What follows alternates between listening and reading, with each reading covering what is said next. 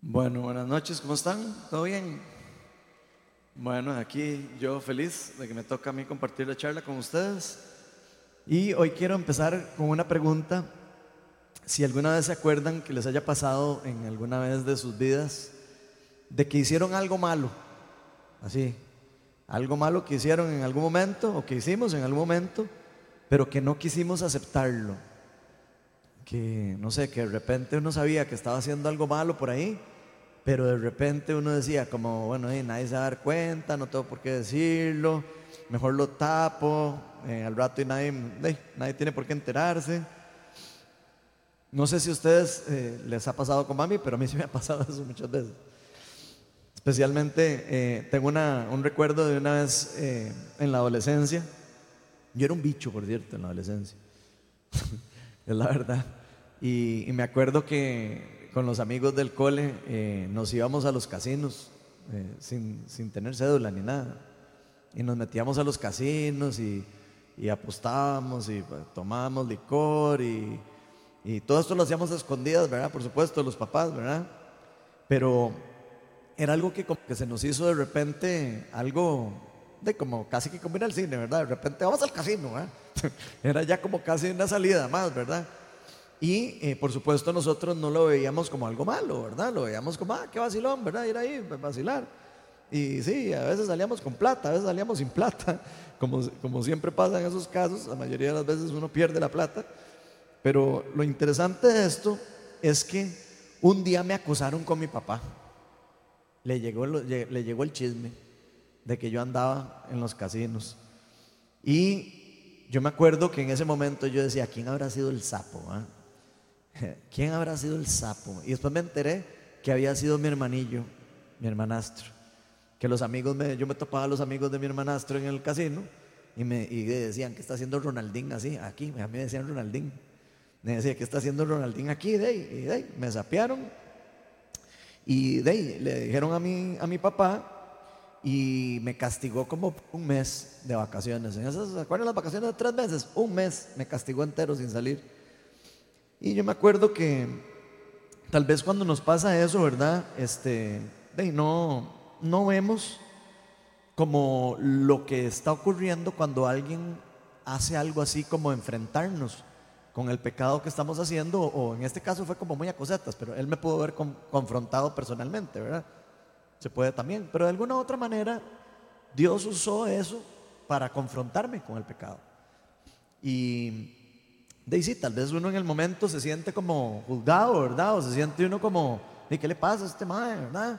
De repente acosándome, porque no me dijo a mí? Y uno empieza a, tratar de, de, justificar, ¿verdad? De que no, que lo que yo hice no era tan malo, ¿verdad? Como para, como para que me llegaran a, acusar así tan feo. Eh, y algunas veces incluso llegamos a decir, de, eh, ¿será que de verdad esta persona quería ayudarme o será que esta persona lo que quería era sapearme nada más, verdad? Y no sé, pero difícilmente cuando hacemos algo así, sabemos que estamos haciendo algo malo, difícilmente caemos como en la, como en la, en la claridad de decir, Ronald, esto no está bien. O sea, tiene razón esta persona de haberme acusado.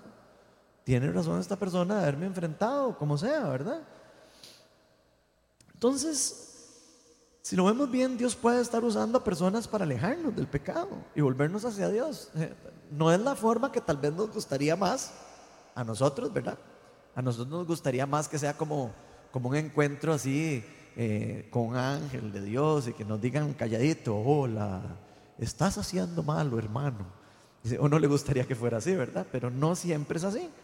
Entonces, en fin, hoy vamos a estar hablando un poco acerca de este tema, de cómo podría ser que a veces podamos caer en razón nosotros con respecto a cuando cometemos errores o cuando caemos en pecado o cuando estamos lidiando con el pecado y nos estamos queriendo hacer como los majes.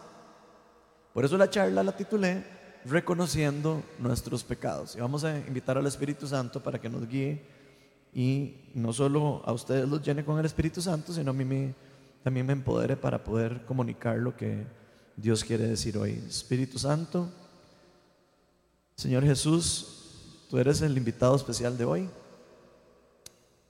Padre, te invitamos para que abras nuestro corazón, para que abras nuestros oídos y nuestros ojos espirituales para que podamos escuchar y no solo escuchar, sino digerir y entender y discernir lo que nos estás queriendo enseñar hoy.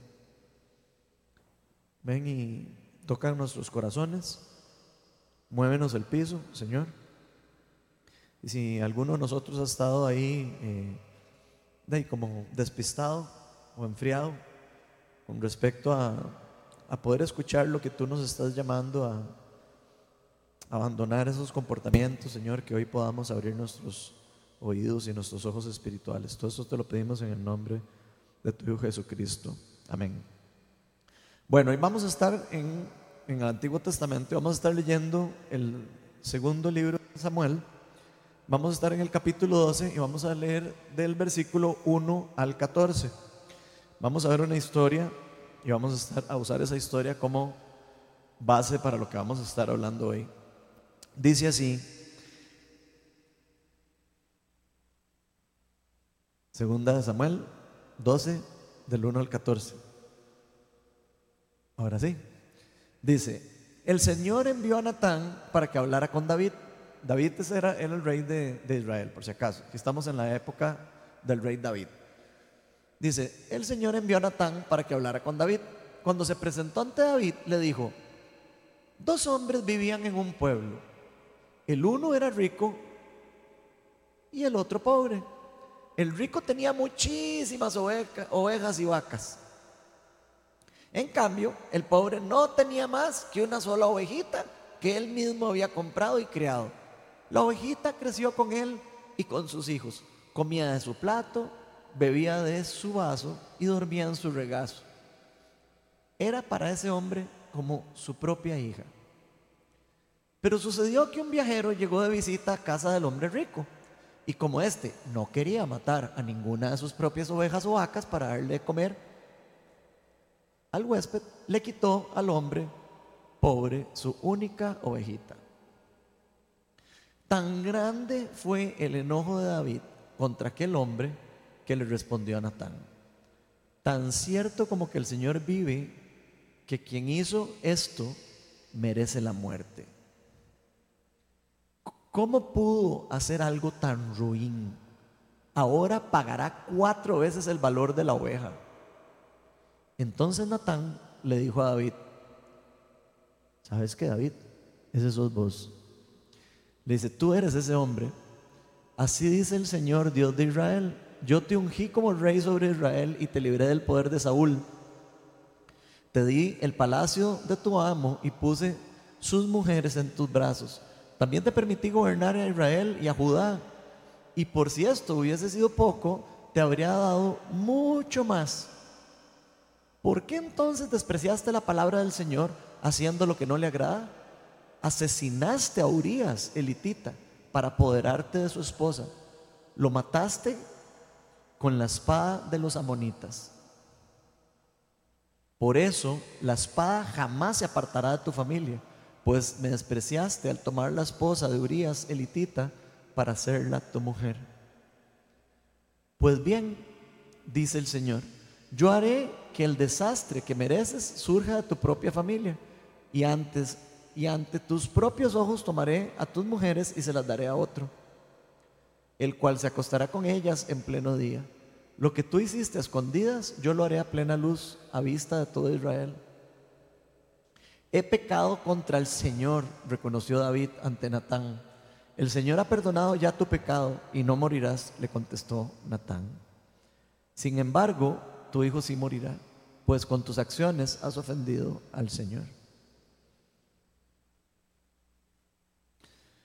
Entonces, este es una, un pasaje del Antiguo Testamento y hoy vamos a estar viendo por lo menos dos formas de cómo nosotros podemos llegar a, reconocer nuestros pecados. Pareciera como muy sencillo, pero no es tan así. La primera forma que vamos a ver hoy es, en cuál? Que alguien nos confronte y nos haga ver nuestro error. Esa es la primera forma. Y vemos aquí cómo en 2 Samuel 12, del 7 al 10, le dice Natán, ¿verdad? Dios le dice a Natán, que enfrente a David, que le diga, vea, usted fue escogido como rey de Israel, usted debería estar haciendo el propósito que Dios le dio a, usted y a su vida, ¿verdad? Incluso dice en el versículo entre el 7 y el 10, dice, yo te ungí como rey de Israel y te liberé del poder de Saúl, eso es en el versículo 7, y empieza a hablar un montón de cosas, pero después dice que por qué despreció la palabra de Dios, por qué el Señor le está diciendo a, David, ¿por qué despreciaste las cosas que yo te di? ¿Por qué despreciaste las cosas que yo te regalé? Las cosas para las que yo te creé. O sea, yo te hice para esto, para que fueras una persona de bien. Dice, asesinaste a Urias elitita para apoderarte de su esposa y lo mataste a espada a los amonitas. Y ahí termina. Después eh, con lo que seguimos leyendo. Pero si ponemos atención, a lo que está pasando en este pasaje, pareciera que algunas veces usted y yo vamos a necesitar que Dios use a otras personas para que vengan y nos abran los ojos, para que vengan y nos digan, Ronald, estás haciendo algo malo, estás caminando en contra de lo que Dios quiere para vos, para tu vida. Dios quiere también, si fuera necesario, usar a otras personas para volvernos hacia Él para que podamos ver nuestros errores. Sabemos que Dios se refirió a David, si ustedes leen un poco la Biblia, se van a dar cuenta que Dios se refiere a David como una persona que tenía el corazón conforme a su corazón. Y vean que la persona que era, era una persona que pecó, una persona que tuvo adulterio, le robó la esposa a otra persona, incluso mandó a matar al, al esposo. Y aún así, la Biblia nos dice que David tenía el corazón según el corazón de Dios. Vean lo que dice Hechos 13:22. Dice, tras destituir a Saúl, les puso por rey a David, de quien dio este testimonio. He encontrado en David, hijo de Isaí, un hombre conforme a mi corazón. Él realizará todo lo que yo quiera. Entonces, podríamos estarnos preguntando, si Dios le dijo esto a David, significaba, por supuesto, que aunque David le costara mantenerse firme en su vida, aunque David le costara tarde o temprano, en diferentes momentos de su vida, estar en una relación con Dios perfecta o activa, ¿verdad? O, o mantenerse firme durante su vida, él tenía un corazón que le permitiría a él, tarde o temprano, arrepentirse y seguir al Señor y volverse hacia Él. Eso es lo que está diciendo Dios cuando dice, David tenía un corazón según mi corazón. Porque Dios sabe que usted y yo somos pecadores. Él sabe que usted y yo somos imperfectos. Él sabe que usted y yo a veces nos alejamos de Él. No es lo ideal, pero Él sabe que eso ocurre. Y creo que eso es importante para nosotros de entender. Yo me hago la pregunta, ¿quiénes aquí nos sentimos que muchas veces que nuestro corazón no está conforme al corazón de Dios?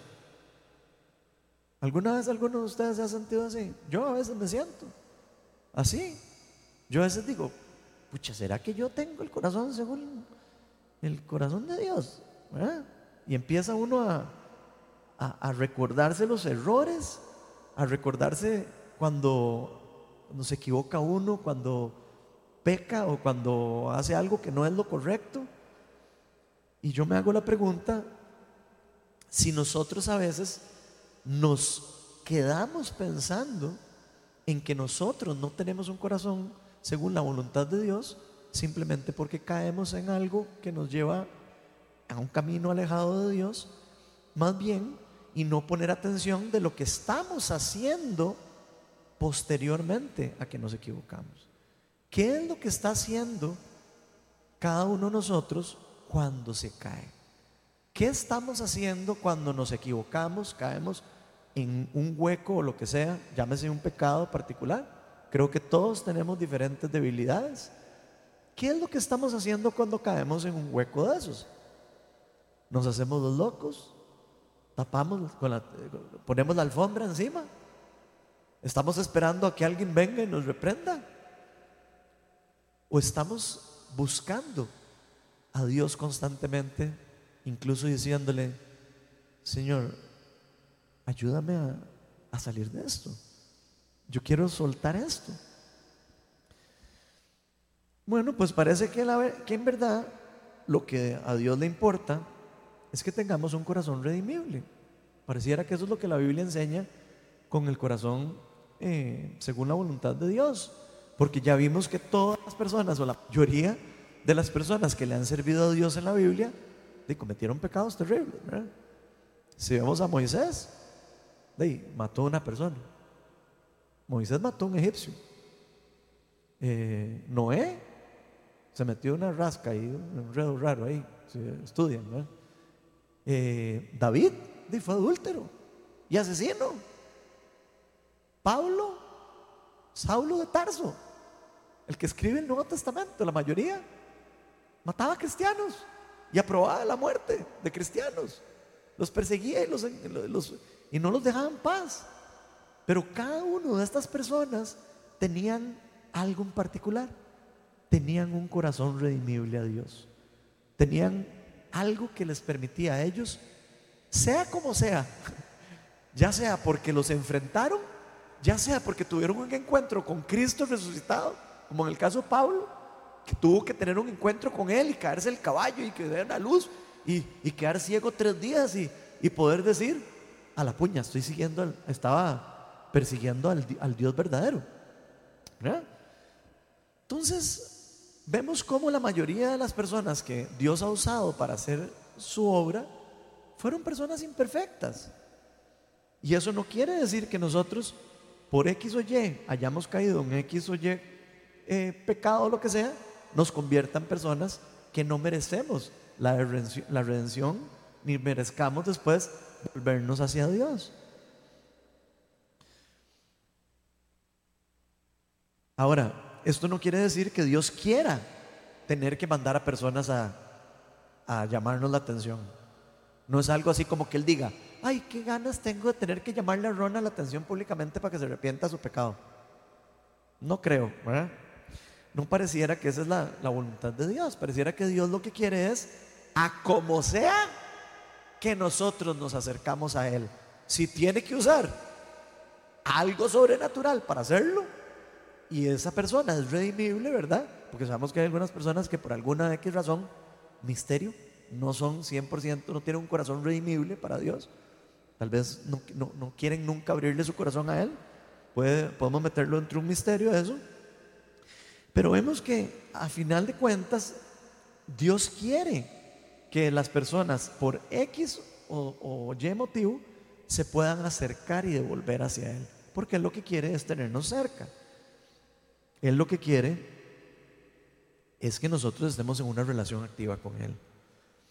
Y aunque alguien nos reprenda, que yo sé que no es bonito, a nadie le gusta que lo reprendan. Y aunque me levante la mano que le gusta que lo reprendan, a nadie. No hay nada más feo que lo agarre alguien a uno y, le diga, hiciste esto mal. Es feo. Es feo, pero a veces lo necesitamos. Y a veces puede ser la única forma de que nosotros nos volvamos hacia Dios. Vean lo que dice Proverbios 9:8. Y pongámosle atención a este versículo. Dice, no reprendas al insolente. Aquí nos está diciendo a quién no hay que reprender.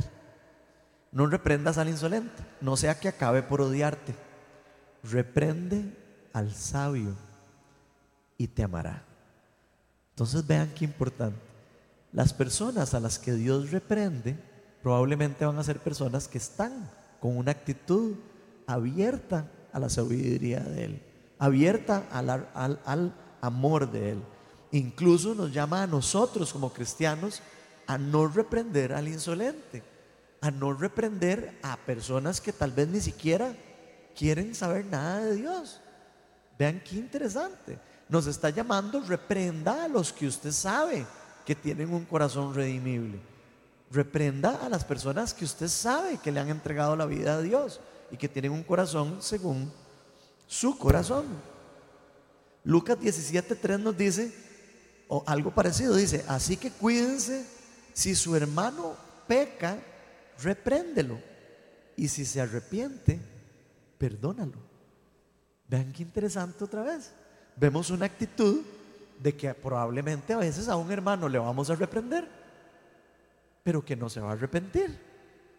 Nos está diciendo, si se arrepiente, perdónalo. Si no, déjenlo en las manos del Señor. Eso ya no es cosa de nosotros, eso está en manos del Señor. Lo que cada uno de nosotros tiene que después darle cara a Él.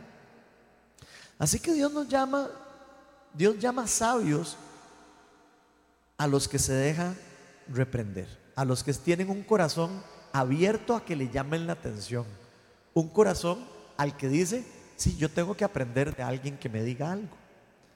Normalmente cuando no tenemos un corazón así, definitivamente la sabiduría no va a estar del lado de nosotros. De hecho, la palabra de Dios dice que el principio de la sabiduría es el temor de Dios, es el temor a Dios. Entonces, para poder tener sabiduría, necesitamos tener un cierto temor reverente hacia Dios. Entonces, vean qué interesante. Y nos llama como hermanos a reprender con amor a otros creyentes, pero nunca con la intención de destruir ni la intención de juzgar a otra persona. No con la intención de, de quererla poner a un nivel más bajo que yo o hacerme yo sentir mejor que una persona porque esta persona cayó en X o Y pecado y yo no. No es lo que nos enseñan las escrituras. Más bien se hace con una intención de redimir, una intención de redención. De hecho, si lo vemos bien, esta es la forma más complicada para arrepentirnos de nuestros pecados que nos reprenda alguien. Podríamos decir que es la más complicada. Pero aún así, Dios la va a usar. Porque Él realmente lo que quiere es que restablezcamos nuestra relación con Él, independientemente en dónde es que hayamos caído o dónde es que estemos pasando. Entonces quiero que nos hagamos una pregunta para todos nosotros. ¿A quién de los que estamos aquí nos gustaría que nos reprendan para corrección. Chiva, ¿verdad? Eso sí, que nos reprendan con amor, ¿verdad? Porque, ¿verdad? Si van a tirar un zapatazo en la jupa, nada que ver. Pero si uno, si ponemos atención, si nosotros entendemos para qué es la reprensión del hermano, ¿verdad? Podemos abrir nuestro corazón a escuchar cuando alguien nos dice, Ma, esto no debiste haberlo hecho debiste haber hecho esto otro. Estoy seguro que a nosotros no nos va a gustar que nos lo digan de mala forma, de mala manera, pero muchas veces, a veces también nos, podemos equivocar. Porque puede que, que sintamos que se nos pone en una situación incómoda cuando se nos reprende, ¿cierto? Puede, yo puedo agarrar aquí y reprender a alguien en público y puede ser bastante, mucho más complicado que reprender a una persona eh, por aparte, ¿verdad? Nos podríamos sentir incómodos, podríamos poner, pero eh, podríamos incluso hasta malinterpretar la reprensión. Y a mí me ha pasado, a mí me ha pasado que a veces tal vez le digo algo a alguien y no lo digo de la forma correcta. Y eso nos puede pasar a todos. Lo importante de esto es aprender a cómo hacemos para corregir cuando nos equivocamos, hacer eso y mejorarlo para la, siguiente eh, vez que nos toque hacerlo.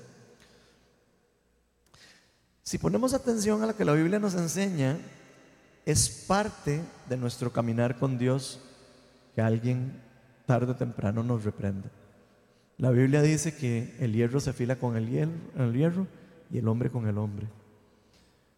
O sea, estamos hechos para aprender rozándonos unos a los otros.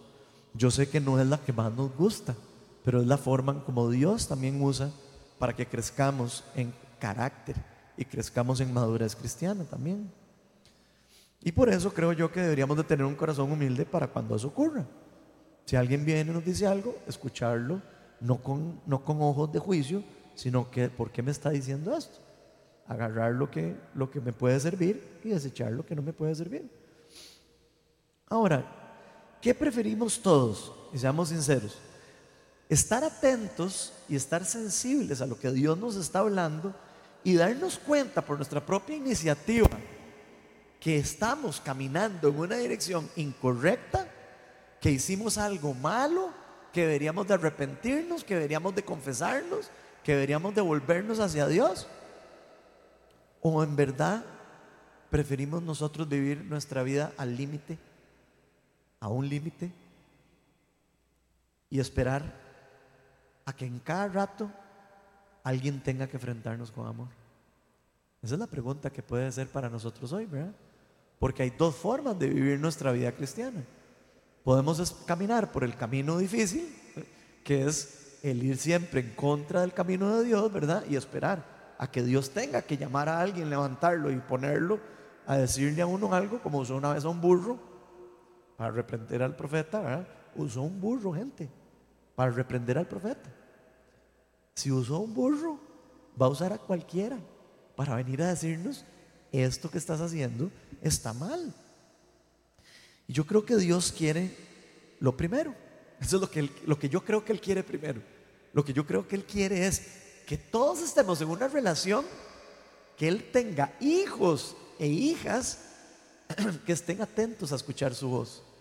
La palabra dice que, que nosotros somos las ovejas de Dios.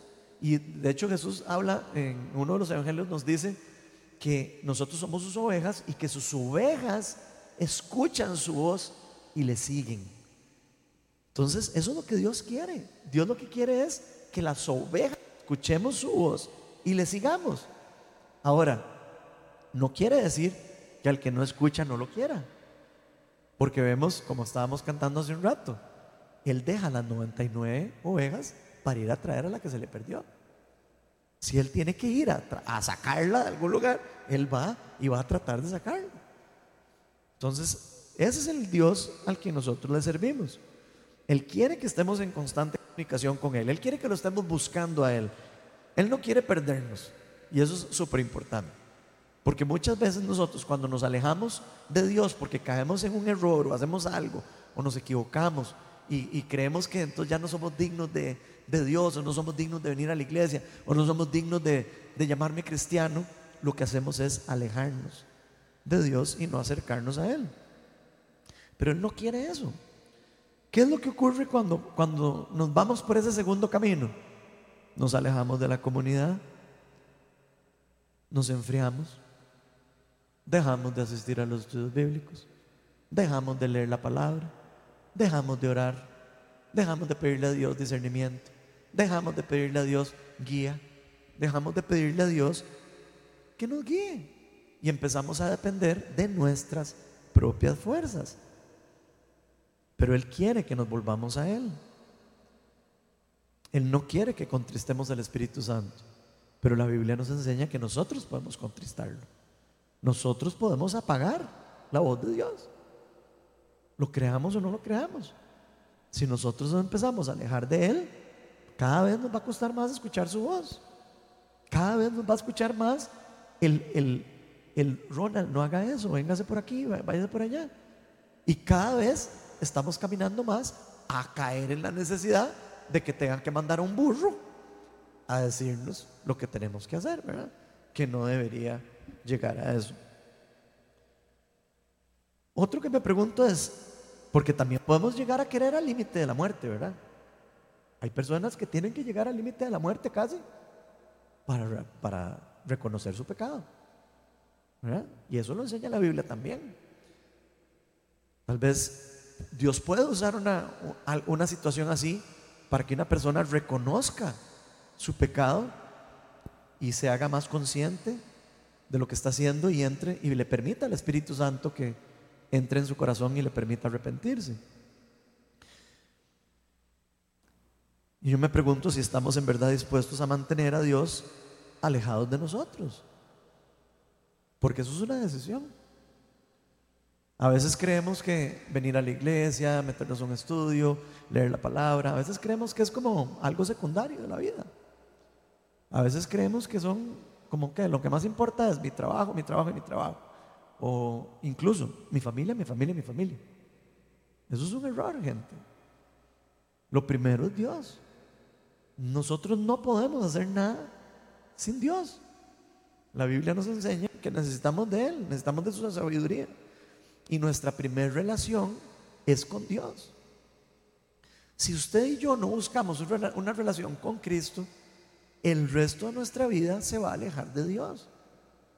Así funciona. Jesús decía, yo soy la vid y ustedes son las ramas.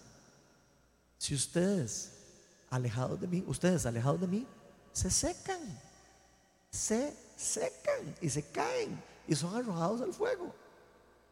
Eso dice Jesús cuando habla de la vid. Él es la vid y después él dice, yo soy la vid, la vid verdadera. Yo soy la fuente de vida. Él es la fuente de vida y de verdad para nuestra vida. Queremos estar llenos de la bendición de Dios, debemos estar pegados a la vid de Jesucristo. Ahora podemos decidir también, no, yo no quiero estar, no quiero, yo quiero estar más alejadillo y yo quiero estar frío y yo quiero estar tibio eh, o no, podemos hacer lo que queramos, gente. Dios, si hay algo que tiene Dios de maravilloso es que no nos, no nos obliga a hacer nada. Pero Él quiere que estemos cerca de Él. Yo me pregunto si, si de verdad estamos queriendo llegar al punto donde tiene que haber una intervención divina para que nos volvamos hacia Él. Y creo que es algo que tenemos que reflexionar todos, y me incluyo yo, ¿verdad? Por si acaso. Porque esto fue lo que le pasó a la mujer que fue encontrada en adulterio. Vamos a leerlo en Juan. Juan 8. Juan 8 del 4 al 11. Vamos a ver lo que dice ahí. Le dijeron a Jesús, maestro, esta mujer se le sorprendió en el acto mismo de adulterio. En la ley de Moisés nos ordenó apedrar a tales mujeres. ¿Tú qué dices? Con esta pregunta le estaban tendiendo una trampa para tener que acusarlo. Pero Jesús se inclinó y con el dedo comenzó a escribir en el suelo. Y como ellos lo acosaban a preguntas, Jesús se incorporó y les dijo, aquel que ustedes que esté libre de pecado, que tire la primera piedra. E inclinándose de nuevo, siguió escribiendo en el suelo. Al oír esto se fueron retirando uno tras otro, comenzando por los más viejos hasta dejar a Jesús solo con la mujer que aún seguía ahí. Entonces él se incorporó y le preguntó, mujer, ¿dónde están? ¿Ya nadie te condena? Nadie, Señor. Tampoco yo te condeno. Ahora vete y no vuelvas a pecar. Esa es la actitud de nuestro Dios. Él no quiere destruirnos a nosotros.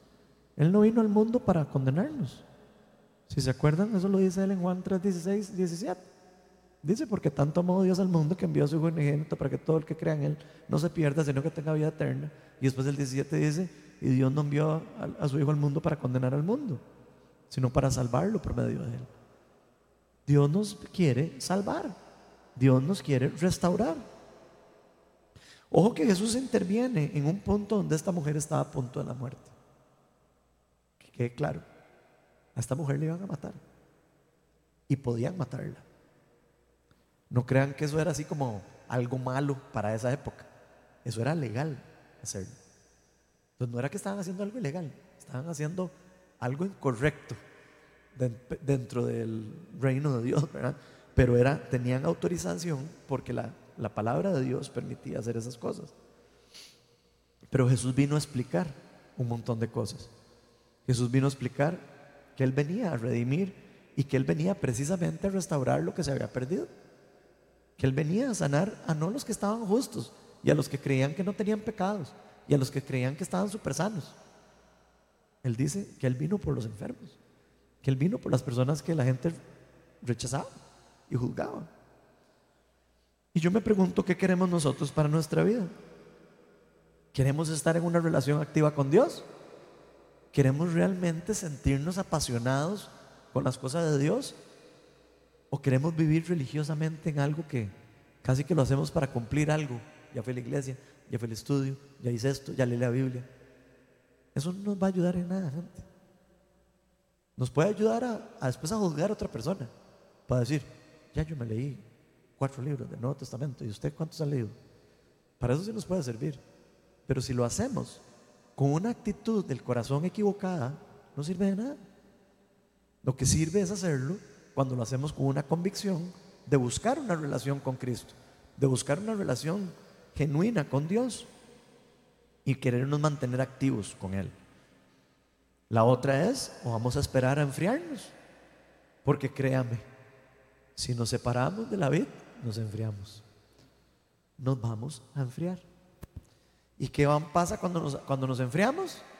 Empezamos a ver las cosas del mundo como algo, ah, eso no es tan malo, ¿verdad? Ah, eso pareciera que no es tan terrible, ¿verdad? De, todo el mundo lo hace, ¿verdad? Y todo el mundo hace hecho. De, yo desde pequeño hago esto, desde pequeño me enseñaron esto. Y empezamos a abrirle puertas al enemigo para que controle nuestra vida. Empezamos a abrirle la puerta al enemigo para que venga y meta semillas de destrucción en nuestra familia, en nuestros matrimonios, en nuestras amistades y en nuestros negocios y en todo lado. Y eso no es lo que Dios quiere para nosotros. El enemigo quiere robarnos la vida. Jesús quiere restaurarnos la vida. La segunda forma que vamos a ver es que nosotros mismos, en una condición humilde, ¿verdad? Veamos y aceptemos nuestros errores siendo guiados por el Espíritu Santo. Que le demos el campo al Espíritu Santo de ver nuestro corazón y decirle, Señor, ayúdame, ayúdame. Estoy haciendo algo malo y, y yo sé que me estás diciendo, pero para eso, gente, hay que abrir el oído y los ojos espirituales. Segunda Samuel 12, 13 al 14, David llegó a un punto donde se arrepintió. Dice, he pecado contra el Señor, reconoció David, reconoció David ante Natán. Y sí, le perdonaron el pecado. Le dijeron, el Señor ha perdonado ya tu pecado, no morirás y no morirás. Contestó Natán, sin embargo, tu hijo sí morirá, pues con tus acciones has ofendido al Señor. No, no nos gusta oír eso, pero hay algunas decisiones de nuestra vida que pueden tener consecuencias. Y pueden tener consecuencias que después no podamos reparar. Y aquí es donde Dios nos trata de llevar a nosotros por un camino de bien. Aquí es donde el Señor nos dice, aléjense del pecado porque yo sé el daño que les puede hacer el pecado. No es una cuestión de religión, no es una cuestión de que, vean, yo no quiero que ustedes sean felices en su vida y entonces no hagan esto y no hagan el otro y no, y no vean esto y no vean este tipo de películas y no vean este tipo de cosas. No, no es que Dios quiere que usted y yo estemos tristes en el mundo. Eso no es lo que Dios quiere. Dios lo que quiere es llevarnos por un camino de bendición, por un camino en donde podamos tener un fruto bueno, donde podamos sembrar algo y recoger lo que sembramos. Pero si nosotros lo que hacemos es sembrar cosas malas, tarde o temprano vamos a recoger las cosas malas. Aquí David se da cuenta y se arrepiente de su pecado por medio como lo enfrentó Natán. Y si uno podría decir, bueno, ahí, eh, aquí todo es válido, ¿verdad? Ahí, por lo menos se arrepintió. Gloria a Dios, ¿verdad? Y está bien. Y eso fue lo que usó Dios en este caso con David.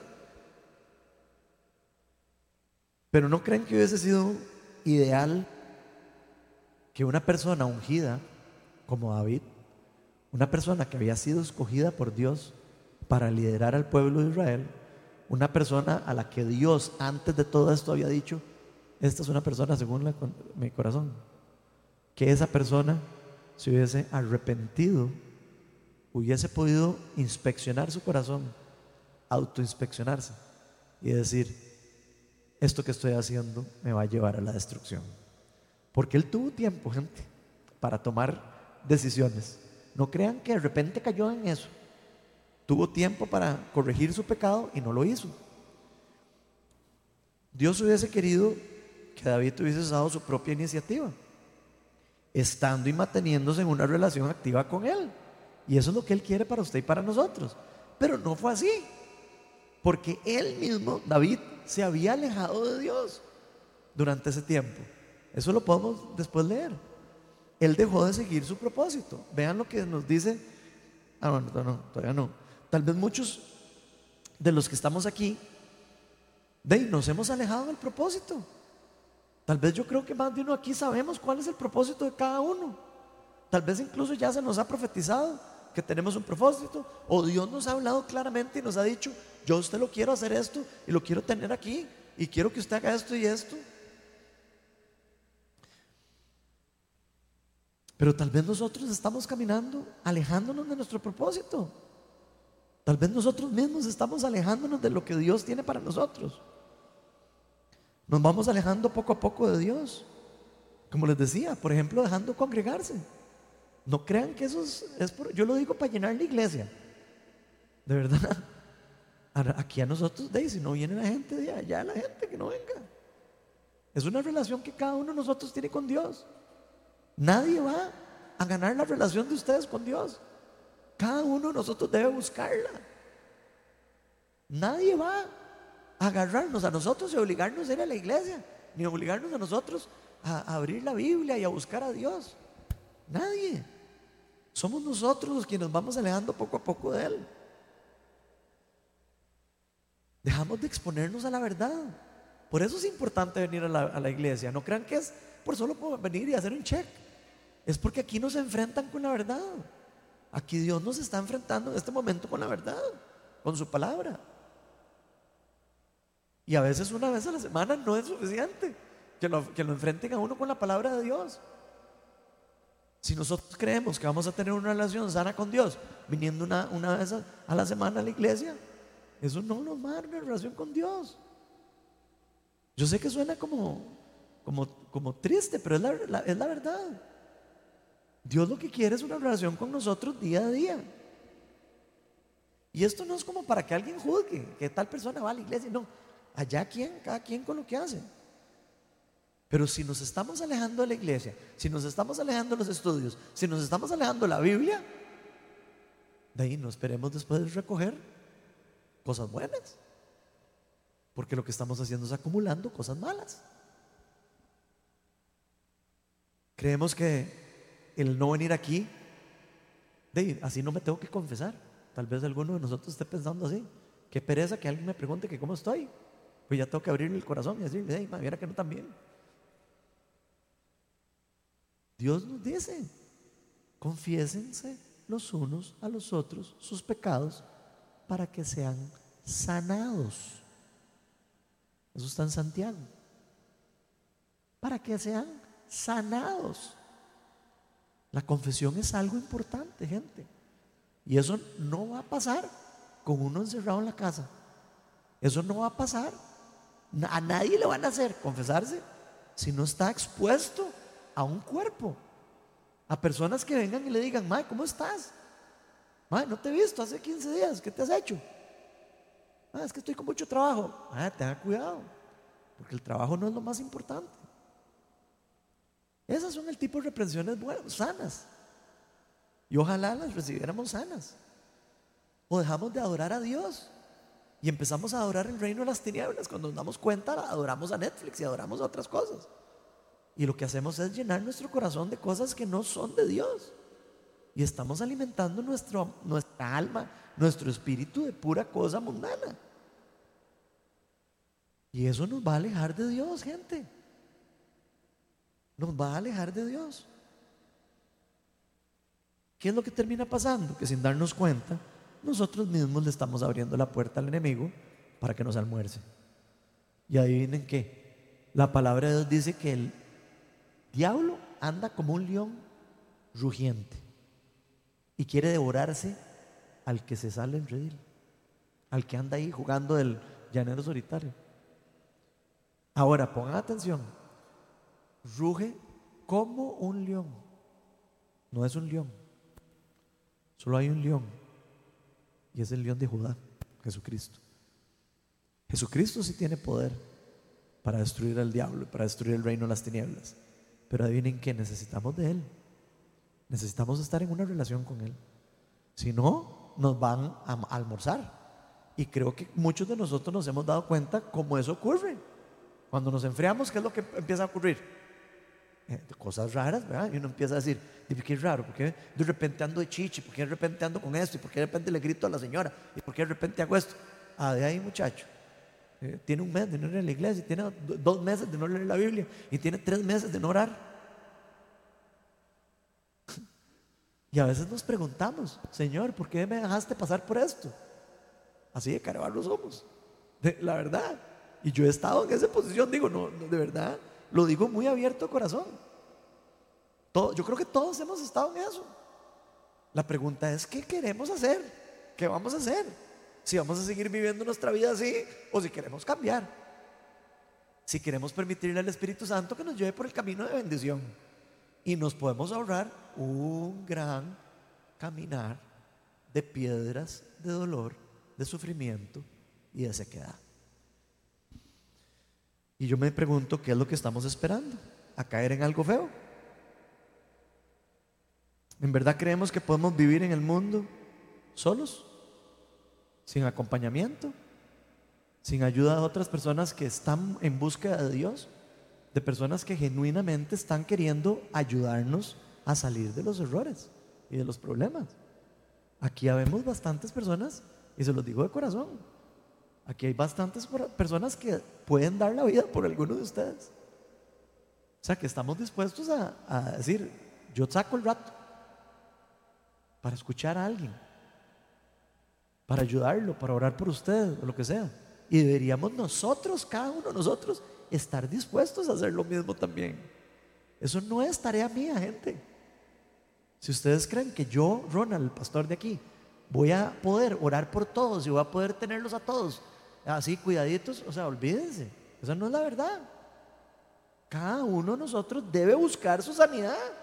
Cada uno de nosotros debe buscar una persona con quien estarse confesando, una persona con quien uno pueda decir, ma, estoy viendo pornografía, estoy en esto, estoy en lo otro, ma, algo me está matando en, en las noches, hay cosas que no puedo, que se me están saliendo de control. Cada uno de nosotros debe buscar a alguien con quien hacer eso.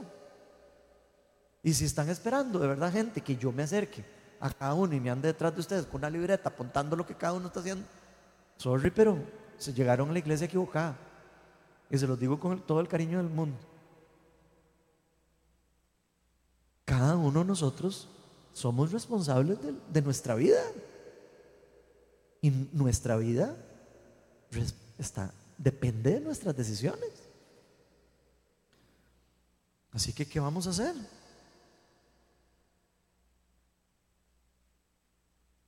Creemos que nada va a pasarnos. Eso sería ingenuo.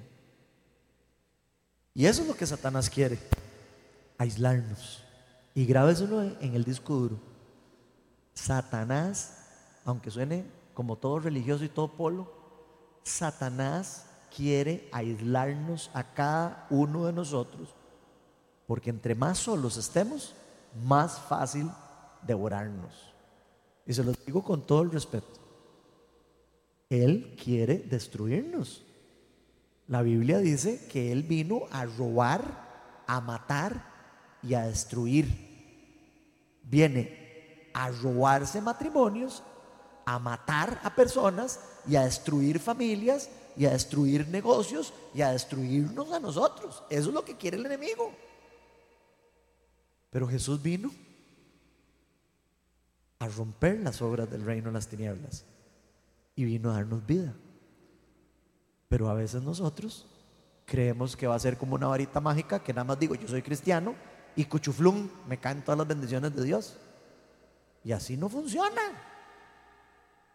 Dios nos, nos bendice, por supuesto, pero hay cosas como el caminar de la santidad que nos va a nosotros a guiar por el camino correcto en un mundo caído y de destrucción, porque vivimos en un mundo de destrucción.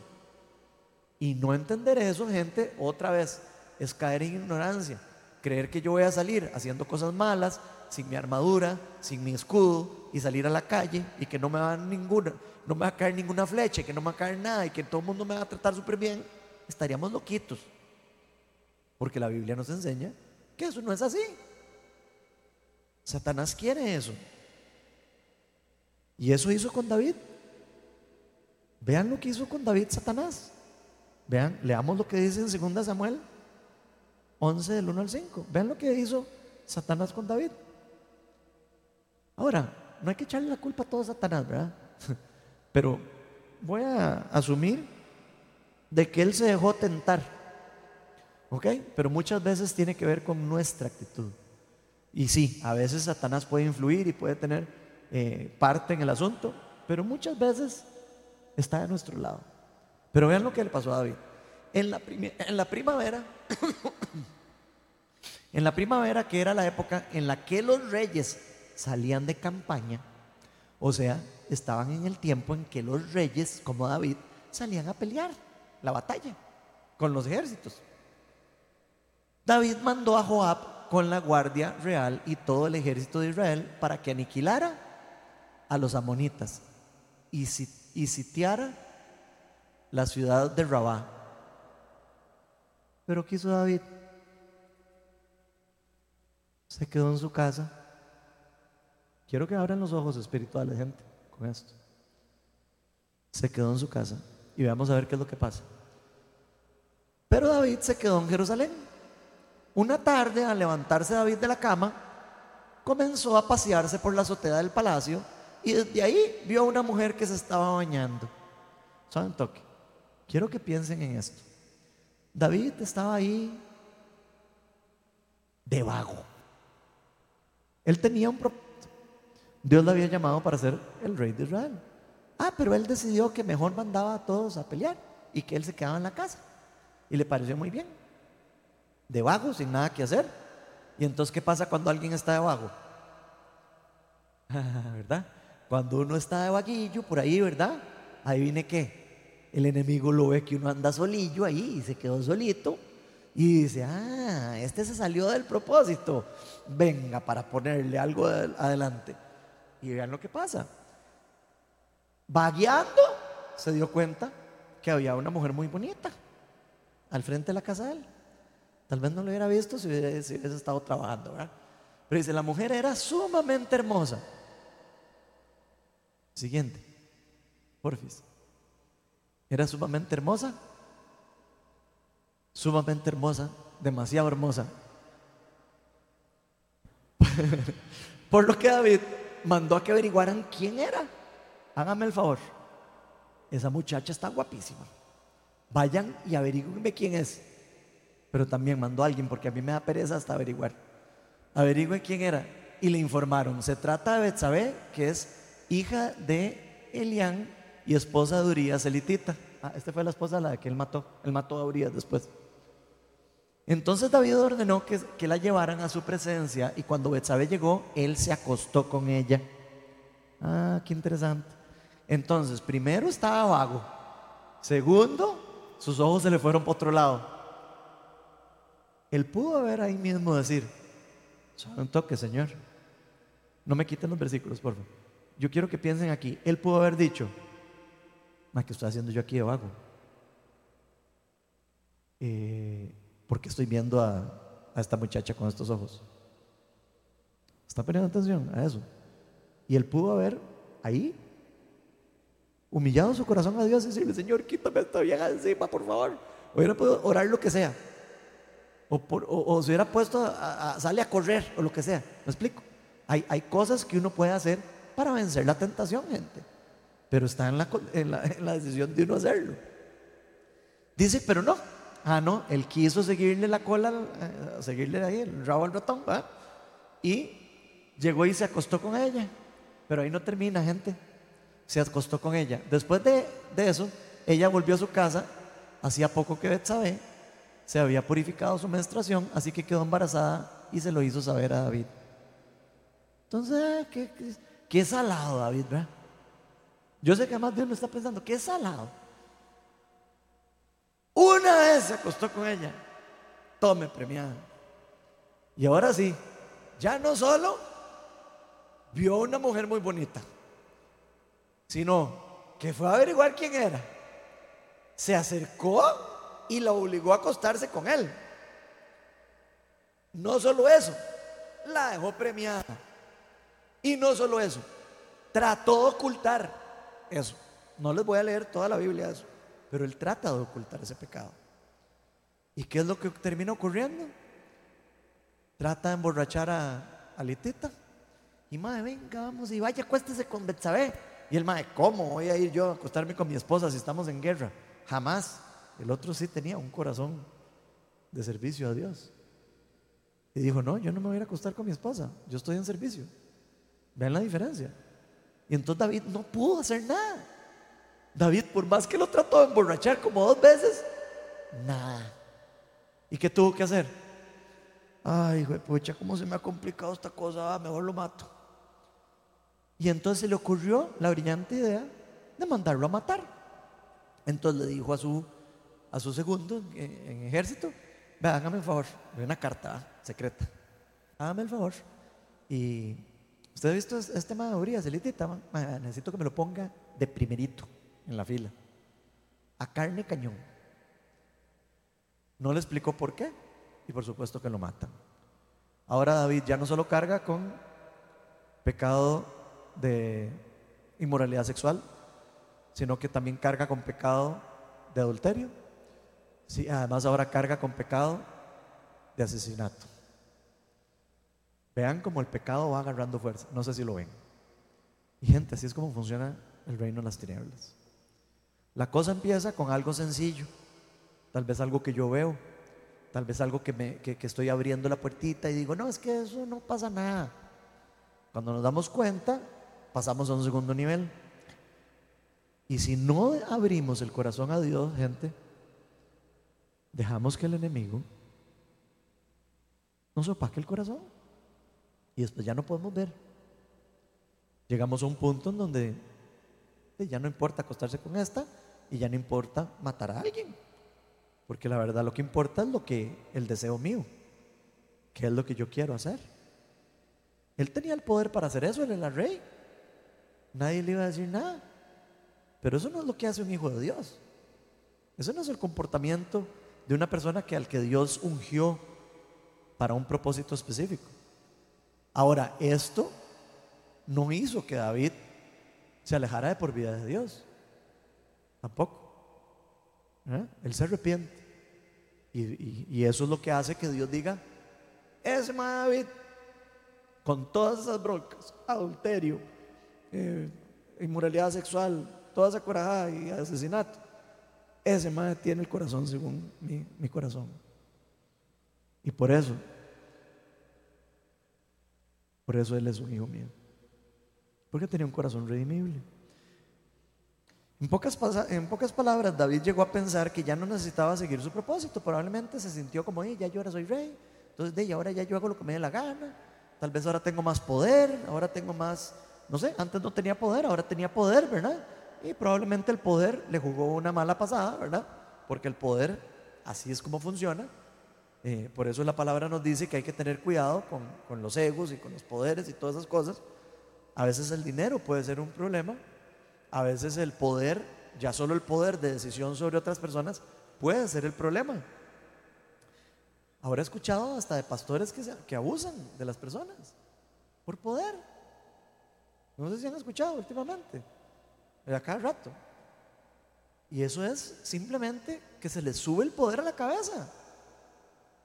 ¿A dónde está el arrepentimiento de cada uno de nosotros que diga, suave un toque, se me está subiendo esto a la cabeza?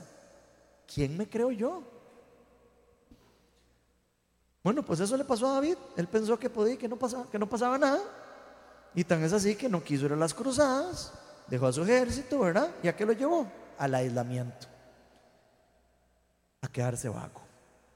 Y como se los dije, el enemigo ahí es donde lo quiere, a usted y a mí, solitos para almorzarnos, a no tener nada que hacer.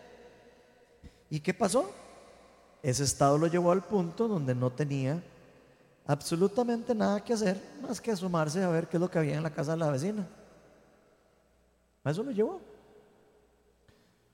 Y eso después lo llevó a un pecado sexual y como les dije, después lo termina llevando a un pecado de asesinato y a mentir y a todo un enredo. Eh, llegó a, ya a tener que hacer tanto enredo que ya no sabe ni cómo salir de esa mentira. Era tantas las mentiras que había dicho que ya su vida de arreglar eso, imagínense el enredo. Pero eso, aunque terminó llevándolo a matar a una persona, después, tarde o temprano, Dios lo enfrentó, porque Dios nos quiere cerca de Él. Y eso, si nosotros hemos sido como David, que fijo lo hemos sido, tal vez no en las mismas cosas, pero en cosas parecidas o en cosas, en otro tipo de pecados, puede ser. Tal vez algunos de aquí no se, no se identifiquen con la inmoralidad sexual y con eh, el adulterio y todo eso, pero hay otras cosas que están ahí, mentira, engaño y otras cosas que son bastante fáciles de decir, ah, no pasa nada, ¿verdad? Cuando nos damos cuenta nos almorzaron. Pero así es como funciona el pecado y por eso Dios nos llama a parar el pecado a tiempo. Para eso nos ha dado un espíritu de poder y no un espíritu de temor. Para que nosotros podamos enfrentarnos a eso y decir, no, tengo que confesarlo rápido, tengo que llamar a don Álvaro, voy a llamar a don Álvaro. El otro día vi con malos ojos a tal persona y llamo a don Álvaro. Y era que el otro día, se me fue, se me fue. Si yo hago eso, por lo menos voy a estar consciente de que alguien sabe lo que yo estoy haciendo. Y eso me va a ayudar a mí a ser más fuerte, a no meterme en eso. Uno podría creer, ah, qué pereza tener policías. Yo prefiero tener un policía y darle la autoridad a alguien para que sea mi policía, a que venga después un carnicero y me, y me haga leña. Ahí es donde nosotros tenemos que pensar en qué es lo que queremos para nuestra vida. Dios nos llama a parar el, pecado antes de que nos arrastre la destrucción. Y eso fue lo que le pasó a David. Pero la forma ideal sería que cada uno de nosotros, estando en una relación con Dios, activa con Dios, activos en el Espíritu, activos orando, activos leyendo la palabra, activos en el cuerpo de Cristo, activos en las cosas del servicio de Dios que nos van a llevar hacia más de Dios, escuchemos su voz y le permitamos al Espíritu Santo tocarnos para poder entrar en arrepentimiento. En mi caso, cuando yo era adolescente, me tuvieron que acusar con mi papá. Ya lo vieron. Para cambiar mi comportamiento. Pero Dios lo que realmente, verdaderamente quiere es que nosotros nos volvamos sensibles a su voz. Eso es lo que realmente quiere. Que estemos atentos a lo que nos está diciendo a través de nuestro corazón. Él habla a nuestro corazón. Dios habla a través del Espíritu Santo a sus hijos. Que estemos atentos a lo que nos está diciendo. Que permanezcamos alertas. Que si por algún motivo volvemos los ojos hacia algo o hacia alguien, ahí mismo sea cuando nosotros le digamos, Señor, necesito de tu ayuda. Ahí mismo. No esperemos a caer en lo terrible. Pidámosle ayuda a Dios. Dígale donde usted esté ahí. Cuando usted siente que va a caer eso, ven Espíritu Santo, ven. Y ojo, el Espíritu Santo está ahí. Pero nosotros decimos ven Espíritu Santo en el sentido que queremos invitarlo a que nos rodee, a que nos hable, a que se, a que se haga presente y lo podamos sentir. Él está presente siempre, Él es omnipresente. No crean que aquí invitamos al Espíritu Santo porque somos un culto raro que estamos llamando a Dios y que si no, no viene. Eso no es la razón. Es porque lo estamos invitando a nuestro corazón. Lo estamos invitando a que abra nuestra mente. Lo estamos invitando a que podamos adorarle en espíritu y en verdad. Queremos estar en una relación con Él. Y digámosle ahí mismo, Señor, ayuda a sanar mi mente. Ayúdame. En este momento mi mente está desviada. Sáname. Ayúdame. Quítame esta tentación. Yo me someto a ti. Dígaselo ahí. Señor, yo me quiero someter a ti. Ahora, si lo dice, hágalo. No espere que le vamos a pedir a Dios otra vez, como el cuento de la varita mágica. Porque eso no es lo que nos dice. Alejémonos del peligro. La palabra nos dice que nosotros deberíamos de huir de la inmoralidad sexual. Huir. ¿Y qué hizo David? Se tiró de panza. Eso hizo David. Él me dijo, ay, ahí está la inmoralidad. ¡Uy! Se tiró ahí de panza. Y ya ven lo que pasa cuando uno no huye de la inmoralidad sexual. En realidad deberíamos vivir de todos los pecados. Ahora, la inmoralidad sexual es algo que, Dios sabe que se las trae. Y por eso dice, huyan, no jueguen de vivos. Porque parar una tentación de inmoralidad sexual, créanme que no es fácil. Entonces por eso es mejor, no veo, no veo, no veo, no veo. Mejor me quito la pornografía, mejor me quito las películas donde salen escenas sexuales o adelanto las, las películas, eso es lo que hacemos nosotros. En mi casa yo adelanto las, yo no es que no veo las series, todas las series tienen o algo raro ahí o escenas raras. Lo adelanta uno. Mis hijos no me dejan mentir, pregúntale a mis hijos. Yo veo cosas con ellos y yo adelanto la serie. Y tal vez alguno de ustedes dirá, ay, qué polo Ronald, ay, qué bañazo. ¿eh? Ay, ver un par ahí de, mujeres ahí sin cosas y un par de personas ahí revolcándose. Eso no es nada. Para mí, un macho, o para mí, una señora recta y no sé qué, ah, póngale cuidado, porque las tentaciones se van moviendo sutilmente, levantan cosas. Y después, de ahora resulta que qué guapo que está el vecino, ¿verdad? Y que se parece al más de la serie. Y que el mío, y que mi esposo está muy gordo. Y que aquí pucha panza más peluda y fea. Y entonces empezamos a, comparar, ¿verdad? ¿Y quién le va a ganar a a, a esos actores? Hablando en plan. Esa es la realidad, gente. No podemos ser ignorantes. No vamos a competir ahí con Superman cuando quita la camisa y todo. Se quita la camisa y hasta uno dice, sí, yo quiero, yo quiero ser como ese mago. O sea, de verdad. Eh, pero vean qué, qué sutil que es el enemigo. Todos decimos, ay, sí, sí, verdad, que no pasa nada. Pero cuidamos nuestro corazón de lo que estamos viendo. Dios nos dice que huyamos de esas cosas y nos dice, no hagan esto y no hagan el otro y hagan esto. Y suena como un montón de reglas, suena. Incluso los paganos dicen, ah, qué pereza los cristianos, porque solo reglas y solo carajadas, entonces no pueden ir a nada. Eso es mentira. Yo voy a fiestas, yo me tomo mis vinitos, yo tengo una vida normal. Veo películas adelantando los pedazos feos. Una vida normal. Y para mí la vida cristiana más bien es emocionante. Es emocionante el que, no, el que ha experimentado una vida cristiana normal, y normal me refiero a que es una vida genuina, se van a dar cuenta de lo que yo estoy diciendo. Para algunos, cuidarse de no masturbarse, cuidarse de no, no sé, de no tener fornicación mientras uno está de novios. Para algunos podría ser como la cosa más extraña del mundo y que gente más pola. Son como del año UPA. Eso es como no sé qué. Usted me dirá si usted es más inteligente que Dios. Porque Dios nos dice que tenemos que cuidarnos y que no deberíamos de tener relaciones sexuales hasta que estemos casados. Y eso no aplica solo a chiquillos, aplica a personas adultas que estén solas también. Ah, pero ahí es donde uno empieza a decir, ah, no, yo eso no lo oigo, no lo oigo, no lo oigo, no lo entiendo, no lo entiendo. Y uno empieza a buscar todas las excusas para decir que eso no es de Dios. Eso lo puso ahí el enemigo en la Biblia casi, para que yo no, no sea feliz.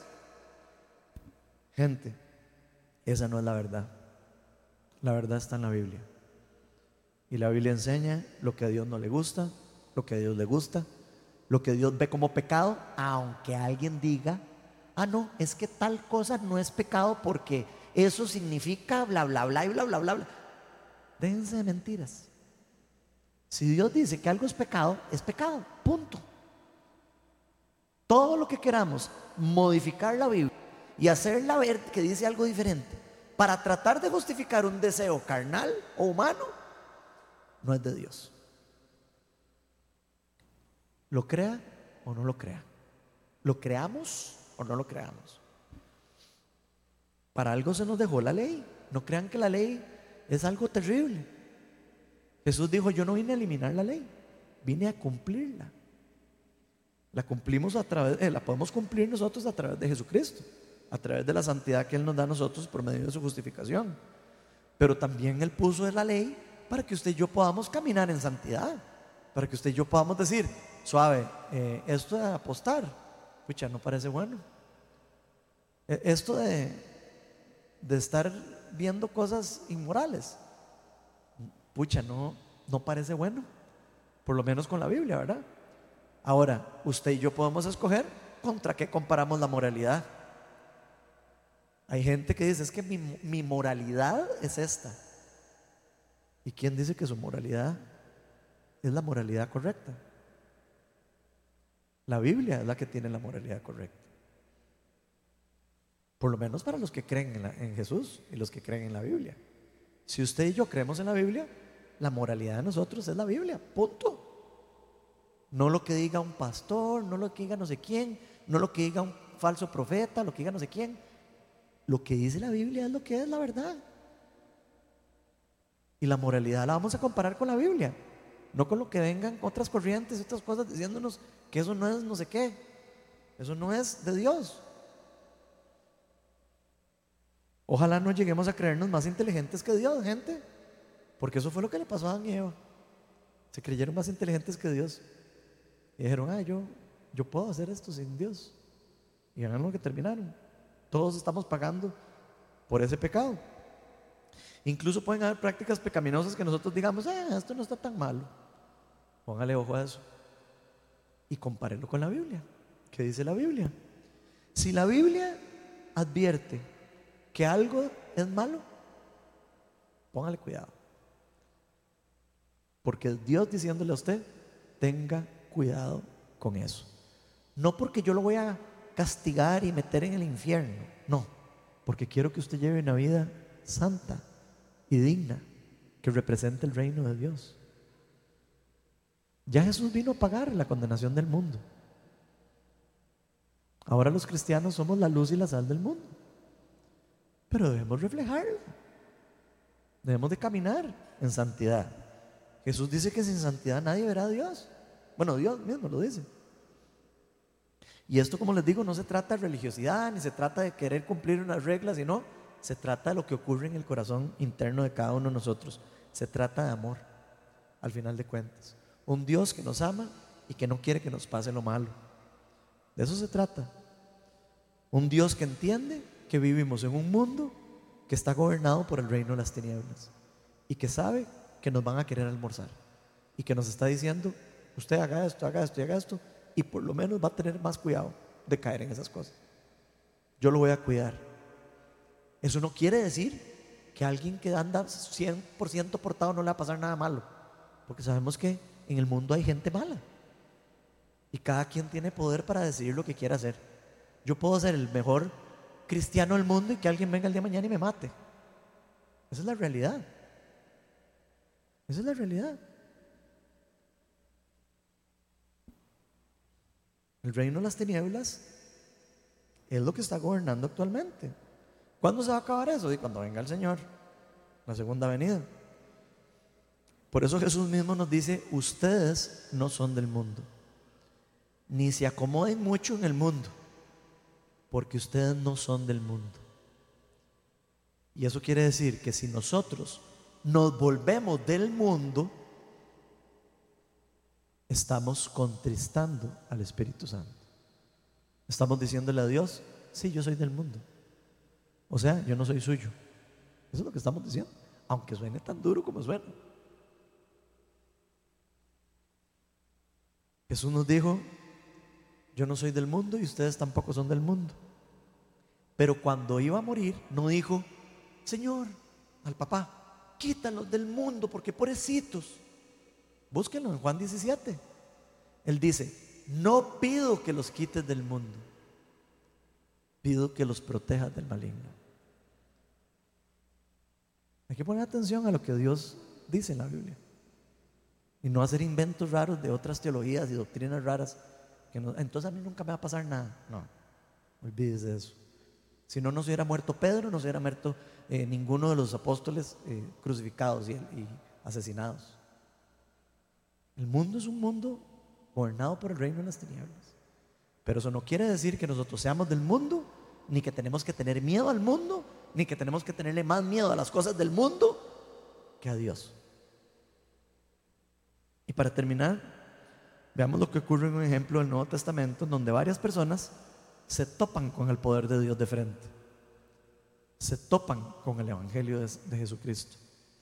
Y lo que ocurre es maravilloso. Así que pidámosle a Dios para que hoy mismo reaccionemos como estas personas que vamos a ver en Hechos 19, del 17 al 20. Vean lo que dice. Aquí estaban algunos predicando, estaban, los hijos de Seba estaban echando fuera demonios en el nombre de Jesús sin ser cristianos. Eran judíos y no, no creían en Jesucristo. En Hechos 19 está la historia que estos hijos de Seba estaban echando fuera demonios y decían, en el nombre de Jesús del que Pablo predica, te echamos fuera. Ellos creían que era como, abra, cabra, patas de cabra, y que ya iban a hacerle caso a los demonios. ¿Ok? Resulta que los demonios los revuelcan todos y los dejan hechos leña. Y los demonios le dicen, yo conozco a Pablo y conozco a Pedro, pero ustedes no los conozco. ¿Quiénes son ustedes para venir a decirme en el nombre de Jesús? Así que si ustedes y nosotros creemos que por ser cristianos, llamar, decir que somos cristianos y que tenemos a Jesús y que y, y es pura hablada y es puro en el nombre de Jesús, adivinen qué, no va a pasar nada, porque es algo genuino, es algo que, que ocurre en el corazón, es una transformación que ocurre cuando recibimos el Espíritu Santo y el Espíritu Santo nos empodera para hacer esas cosas, pero tenemos que tener un cambio interno. ¿Ven lo que pasa?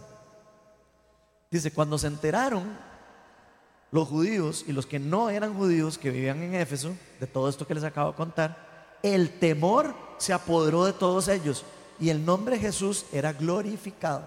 Después de ver todo esto que, solo los cristianos podían echar fuera a los demonios.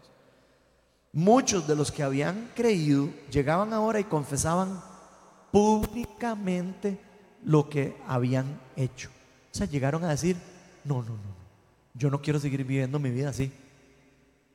Yo quiero confesar mis pecados. Vean lo que está pasando un buen número de los que practicaban la hechicería. Estamos hablando de brujos y otro nivel, ¿verdad? Brujos.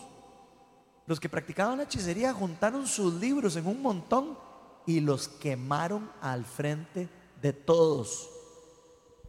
Cuando calcularon el precio de aquellos libros, resultó un total de 50 mil monedas de plata. Y así la palabra del Señor crecía y se difundía con poder arrollador. Gente, aquí hubo un arrepentimiento genuino. Porque no solo dijeron, ay, sí, es que la brujería es mala. Entonces ya, ya, ya no vuelvo a hacer brujería. Pero ahí me voy a bajar los libros por si acaso. Que es mucho lo que a veces hacemos, ¿verdad? Ya no quiero más pornografía, pero me voy a bajar la página de internet por ahí guardada por si acaso. ¿Qué hicieron? Quemaron los libros para no poder volver a hacer.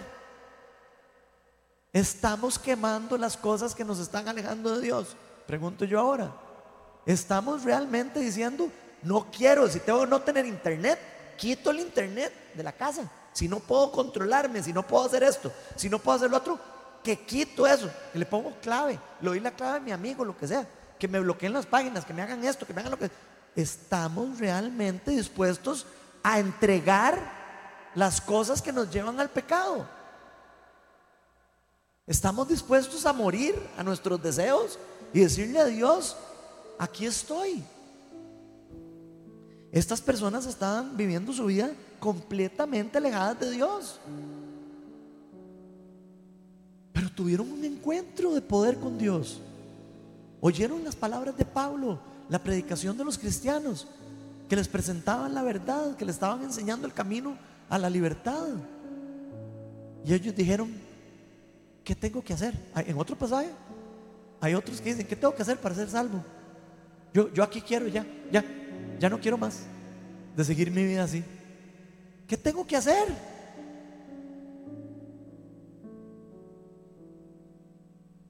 Espíritu Santo, te pedimos para que nos muestres el camino. Ese camino se llama Jesucristo. Ellos terminaron quemando los libros terminando cerrando la puerta al pecado. ¿Estamos nosotros haciendo lo mismo? A ellos les costó millones de dólares. Esos son millones de dólares traídos al presente, por si no sabían. Millones de dólares. Eso fue lo que quemaron en libros. Estamos dispuestos a soltar un millón de dólares. No para bendecir a una iglesia. Digo, por si acaso, que no me lo interpreten. Me refiero a soltar la idolatría a un millón de dólares. Y decirle, Señor, ya yo no quiero seguir pegado a esto. Tal vez nosotros no, no nos sintamos capaces, pero les voy a dar una buena noticia y este es el Evangelio del Reino.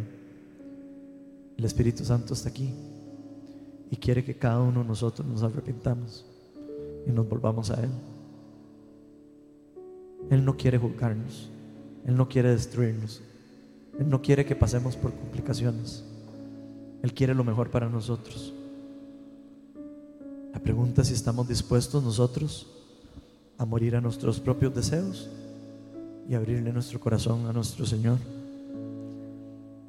Hoy es el mejor día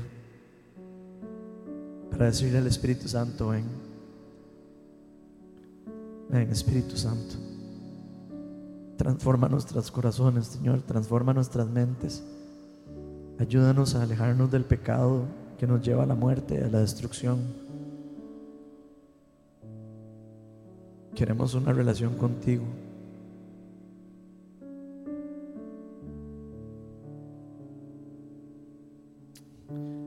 El Señor puede hacer lo que, lo que sea necesario para llevarnos al arrepentimiento. Pero puede ser que hoy nos esté confrontando a cada uno de nosotros y nos esté diciendo, ¿quién quiere hoy arrepentirse de lo que está haciendo?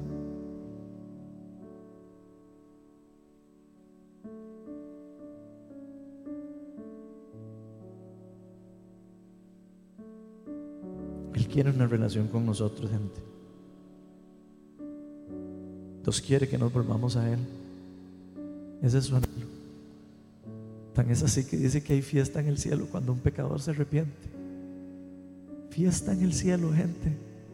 Jesús hace fiesta en el cielo cuando alguien dice, Señor, he pecado frente a ti. Hay fiesta en el cielo. Cuando una persona le dice al Señor, aquí estoy, Señor. Estos son mis pecados, estas son mis condiciones pero yo no quiero vivir más así. Te entrego mi vida, mi corazón. Te abro mi corazón para que habites en mí y tú seas el poder. Tú seas mi guía. Tú seas el que me lleve al arrepentimiento. No esperemos a tener que pasar por algo complicado para entregarle nuestros pecados a Dios porque Él siempre va a estar abierto para que abramos nuestro corazón. Vamos a ponernos todos de pie. Y vamos a invitar al Espíritu Santo para que nos permita abrirle nuestro corazón a Él. Y ahí donde usted está, ni siquiera voy a pedir que pasen adelante. Ahí donde usted está, cierre sus ojos. Y si usted tiene algo que, que usted tiene que poner en línea con Dios, cierre sus ojos ahí. Y dígale, aquí estoy, Señor. Yo no puedo solo o sola. Yo no puedo. Yo necesito de tu presencia, de tu espíritu, necesito tu empoderamiento.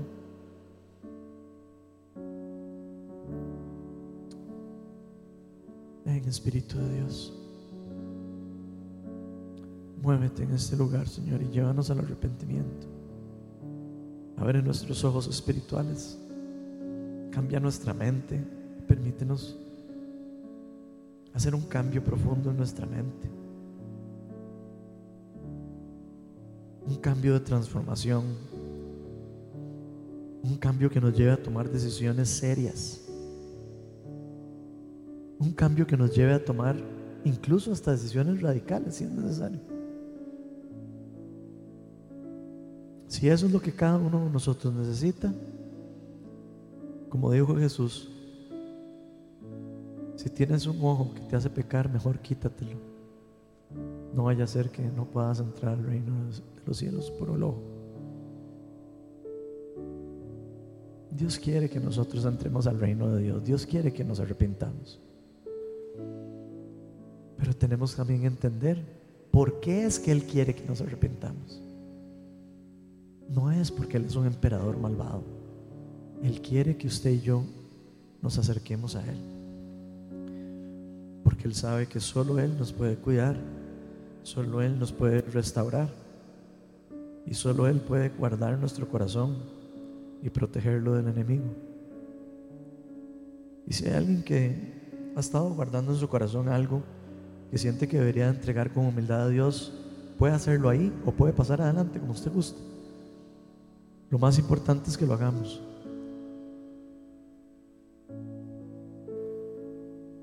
Ahí mismo entreguen al Señor cualquier sea, cualquiera que sea lo que hemos estado tapando, lo que hemos estado guardando, lo que hemos estado haciéndonos los locos, tratando de taparlo con un dedo.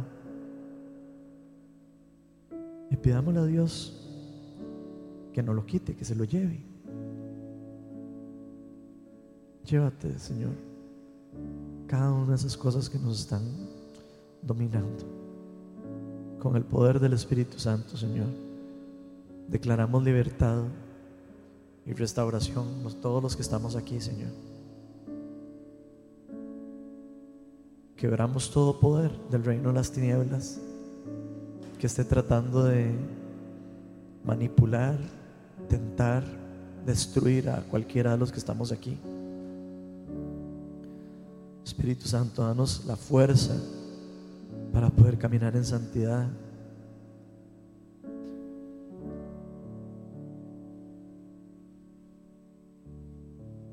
Si hay alguien que tal vez algún día alguien le llamó la atención y tal vez lo agarró mal, tal vez, hoy Dios quiere decirle, yo usé a esa persona para, para secarte a mí. Y tal vez la próxima vez que alguno de nosotros seamos reprendidos con amor, podamos verlo de una actitud diferente. Podamos verlo con ojos abiertos. Vamos a adorar. Y si alguien necesita oración, puede levantar su mano donde esté o puede pasar adelante. Ven Espíritu Santo y llena este lugar con tu presencia. Hoy queremos que haya fiesta en el cielo, Señor. Hoy queremos establecer relaciones contigo, Señor, y queremos que tú en nuestra vida seas alguien que esté presente. Toma todo lo que somos y haz lo que quieras con cada uno de nosotros. Amén, amén.